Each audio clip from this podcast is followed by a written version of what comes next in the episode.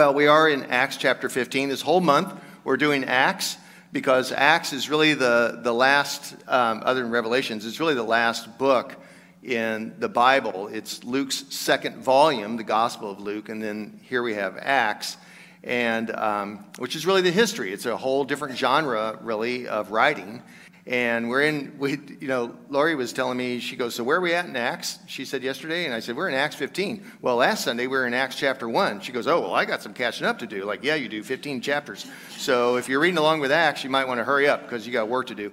But here we are in Acts chapter 15.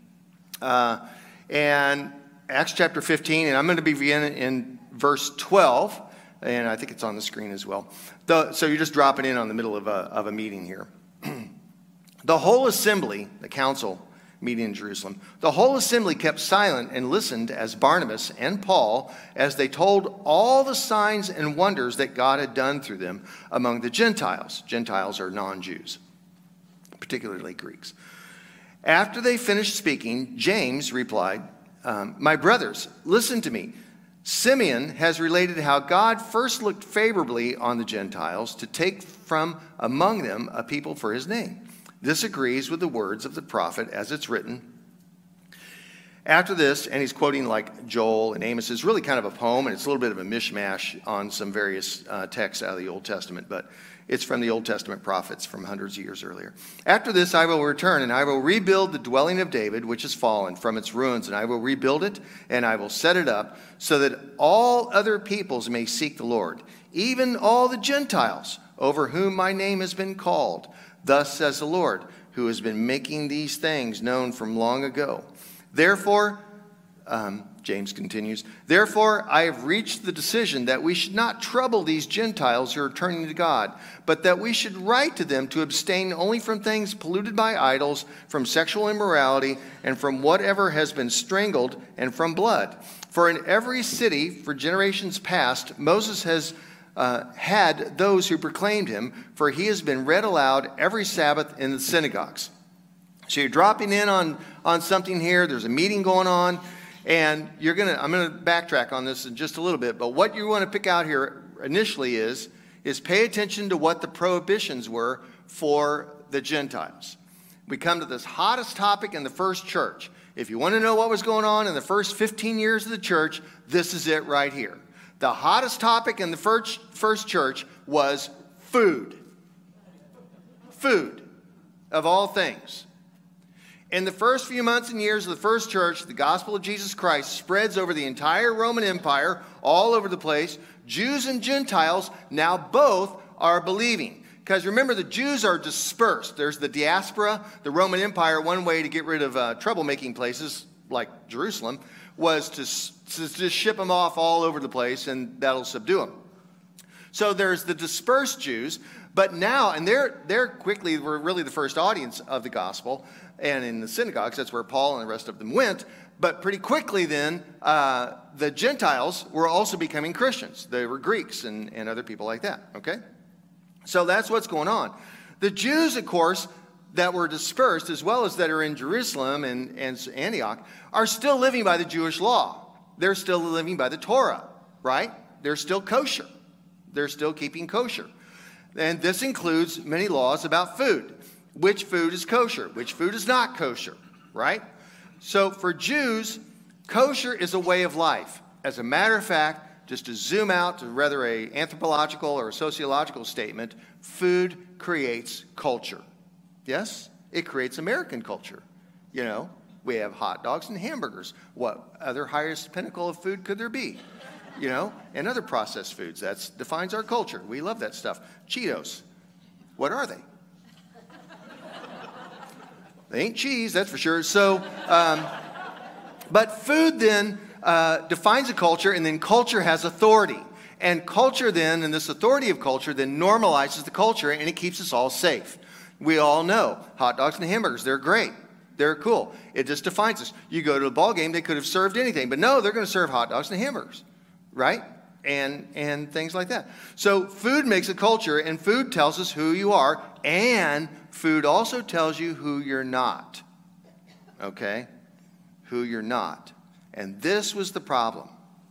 Anthropologist uh, Mary Douglas, in her brilliant book, and actually decoded Leviticus, by the way, Mary Douglas, famous anthropologist, in a brilliant book about culture, about called Pollution and Taboo, states that culture reduces ambiguity. And the key to doing this was food laws. What do you do then at this point with Gentiles, Greeks, who can eat all sorts of abominable foods? How do you have table fellowship together in the early church, church with Jews and Gentiles when the Gentiles are eating gross stuff? More importantly, far more important than in our kind of church, the communion, the Lord's table, was a meal, and it was more than symbolic. It was the meal that bound everyone together. How are you going to do that with Gentiles? This food thing was a big, big, big deal. So uh, I was watching um, this week, uh, worked out great for me on this message. Um, I was watching the Avengers Endgames, you know? Oh, it's so sad. It's the end of the whole thing. The Avengers Endgame. And the superhero guy with the arrows, you know, Hawkeye, yeah? And he's at home with his family, and the mom, his wife, yells out into the backyard, What's everybody want on their hot dogs? Mustard or mayonnaise? Really? And yeah, exactly. And one of the kids mutters, Who puts mayonnaise on a hot dog? And another child answers, Ketchup. Not even offered. Okay, so who in this room, this is a very defining point about Lakeland's culture. Who in this room puts mayonnaise on a hot dog? Go ahead and raise your hand. Sinners! Stone them! Heretics! You don't put mayonnaise on. Somebody take them aside and correct them. I'm not too excited about the ketchup on the thing, but mustard, yeah. Um, anyway, sorry. Um, so, and, and, you know, and here you go, and you're like, mayonnaise on a hot dog. Like, sorry. You know, uh, you guys thought you were so culturally advanced until we get around to some small things about what do you put on a hot dog. And then you realize you too have petty food, food rules. Now, just to clarify on first pass, we may jump to the conclusion from this morning's passage in Acts 15 that circumcision was the number one hot button. After all, Acts 15 starts off, the very first verse of Acts 15, if you look it up there. Then certain individuals came down from Judea, and they were teaching the brothers, unless you're circumcised according to the custom of Moses, you cannot be saved. And after Paul and Barnabas had no small dissension, read code a huge argument, uh, and debate with them, Paul and Barnabas and some others were appointed to go to, up to Jerusalem to discuss this question with the apostles and the elders. And there you have it. Here's the first real big council of the church. Is it about circumcision? Is it about food? It's right here in Acts chapter 15, and it's a big, big deal. The point is, are they going to? Are the Gentiles going to have to keep kosher? Are they going to have to keep the law? Right? And then verse 20, it says this. I don't think it's up on the screen, but it said we, this is what they decide. But, but, we should write to them to abstain. Let's write to the Gentiles and abstain from the things, from, from these things things polluted by idols, from sexual immorality, and from whatever's been strangled, and from blood. Paul and Barnabas give their recommendations to Peter and the others at the council. No circumcision. Let's not impose circumcision on anybody, but listen to what they cannot compromise on. Four things. They freak out about this. Okay? Four things uh, things polluted by idols, sexual immorality, and from eating meat where the blood is still in it, and from eating or drinking blood. Okay? All of these food prohibitions are in the Torah. It's about Leviticus chapter 17. And later on in the 15th chapter of Acts, the council writes an official letter to be distributed stating that the council's decision, and the letter states, for it has seemed good to us, to the, I mean, to the Holy Spirit and to us to impose on you no further burden than these essentials. One, that you abstain from what's been sacrificed to idols, from the blood, from what's been strangled, from sexual immorality, and if you keep yourselves from these, you'll do well. Farewell. Acts chapter 15, verses 28 and 29. First official, real big document, by the way, of the church is about this. You're like, wow. New Testament scholars agree that the first prohibition, abstain from what's been sacrificed to idols, means that food that has been sacrificed to pagan, like Greek gods in various temples, it's been offered up to pagan idols, and then the, the priest or the officiants of that particular pagan temple would just take the meat and they would resell it, right, in, in the local marketplace, and you could go and buy it. Some Christians, and Jews especially, some Christians really freaked out about that, right? Like, I'm not going to eat the meat that's been offered up to an idol. Like, you know, and some Christians like, meat's meat. I don't care, you know? Um, and then um, Paul addresses this exact hot button, by the way, in his first letter to the church in Corinth. And it's a mixed crowd of Jews and Gentiles.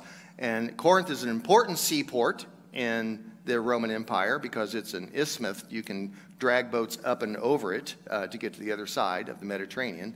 And so it's full of sailors and it's full of prostitutes and it's definitely uh, Pirates of the Caribbean, the old version. Um, and I'm saying, Paul begins chapter 8 of 1 Corinthians and he says this Now, Paul says, now concerning food sacrificed idols, we know that all of us possess knowledge. Knowledge puffs up, but love builds up. Anyone who claims to know something does not yet have the necessary knowledge, but anyone who loves God is known by him. Paul goes on to explain then that there is one God and one Lord Jesus Christ, and therefore we don't really even care about idols, right? Because they don't have any, they're not divine, they're nothing. But some Christians are very disturbed about eating food sacrificed to idols and then resold. So Paul advises that even though you may not care if someone serves you mayonnaise on the hot dog, you know, just don't do it in front of others that do care. Be kind. Be considerate to others, as Paul says, because their conscience is weak. But when you thus sin against your brothers and sisters and wound their conscience when it's weak, you sin against Christ. Therefore, if food is a cause for their falling, I will never again eat meat, Paul says, so that I may not cause one of them to fall. Love. Love. That's what it comes down to. I don't know if I'm that strong. I think I'd kind of said, like, you don't eat meat, I will eat meat. Okay, I'll just stand over here. Paul's like, I'll just become vegetarian. It's more important to avoid wounding your brother or sister in Christ than it is to get your own way and eat your mayonnaise on your hot dog. Nothing personal. We don't have rights. We do whatever and do whatever we want. Christians are subject to one another. The hot button issue for the first church was not circumcision, it was food. And for the weaker Jewish brothers and sisters, literally, they couldn't stomach the blood left in the meat and it made their skin crawl. And I know you may be thinking, like, they are so ancient. We don't have anything like that these days that would make our skin crawl because you just got to come to grips with the fact of how weird this was that these that we laugh at these weird little rules but let me just bring it home for you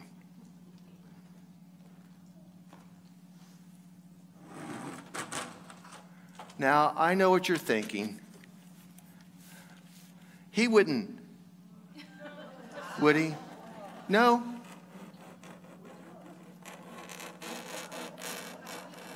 You're a Jewish, there's blood in the meat. That's what it felt like. And I know what's going on here now. You're thinking, like, that don't faze me. That don't faze me one bit. I got no problem with you and your pastor chalkboard and all that sort of thing. Oh, is that right?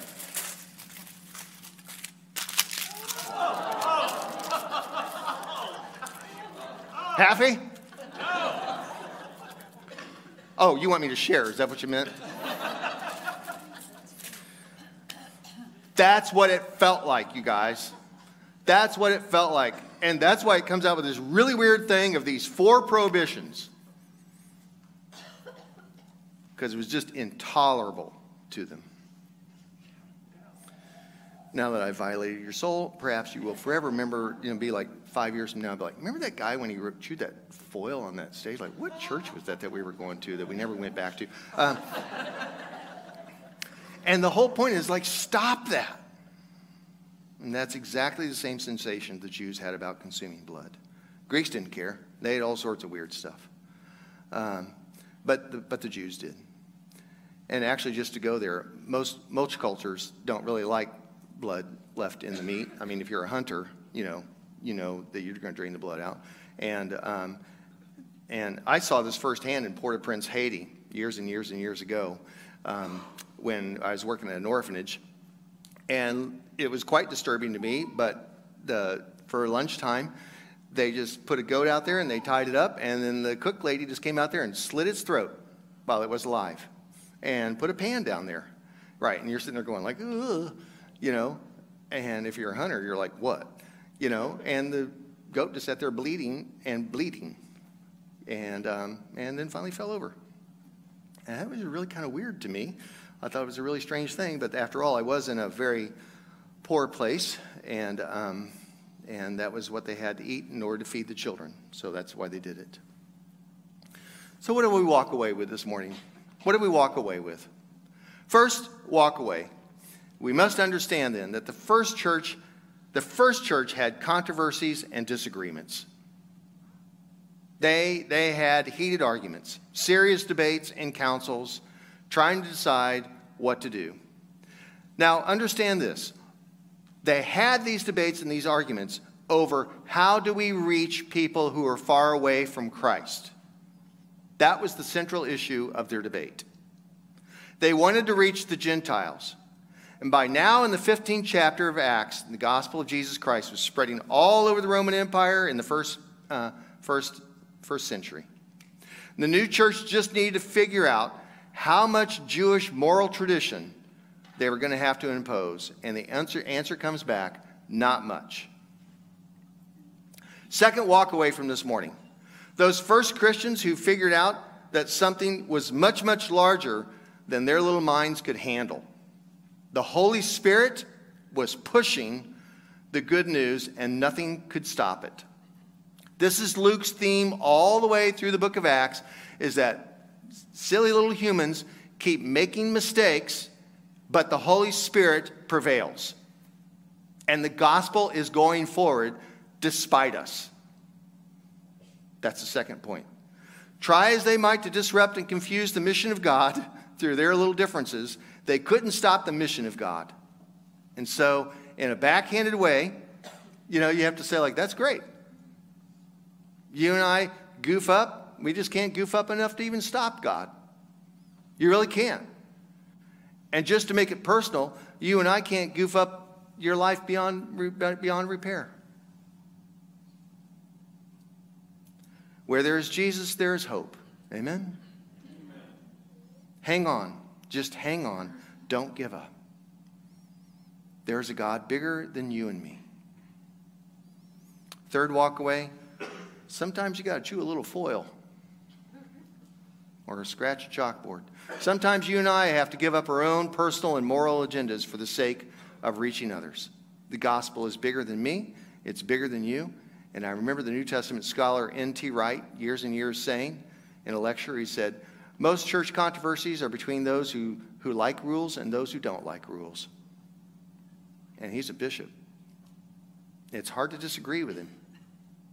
There are rules people and there are no rules people. I happen to kind of lean toward the no rules people, and sure enough, it gets me in trouble. And of course, I also started a church, so sometimes it works out. No rules sometimes goes bad and sometimes it goes good. Rules, sometimes it goes bad and sometimes it goes good. How about you? Rules or no rules? Which way do you lean? Well, I hope and pray we find our way to be Jesus to those outside the church. I hope we put the work in to find out what we're going to have to do in order to reach people outside. I hope and pray we follow Paul and Barnabas and James and Simeon and Peter and so many others who have gone before us for the sake of the gospel. That's what I hope and pray for Lakeland and for you and me as individual Christians. I hope we learn these lessons from this very first Council of Jerusalem and we pack them into our heart and into our soul and into our mind and walk around with them.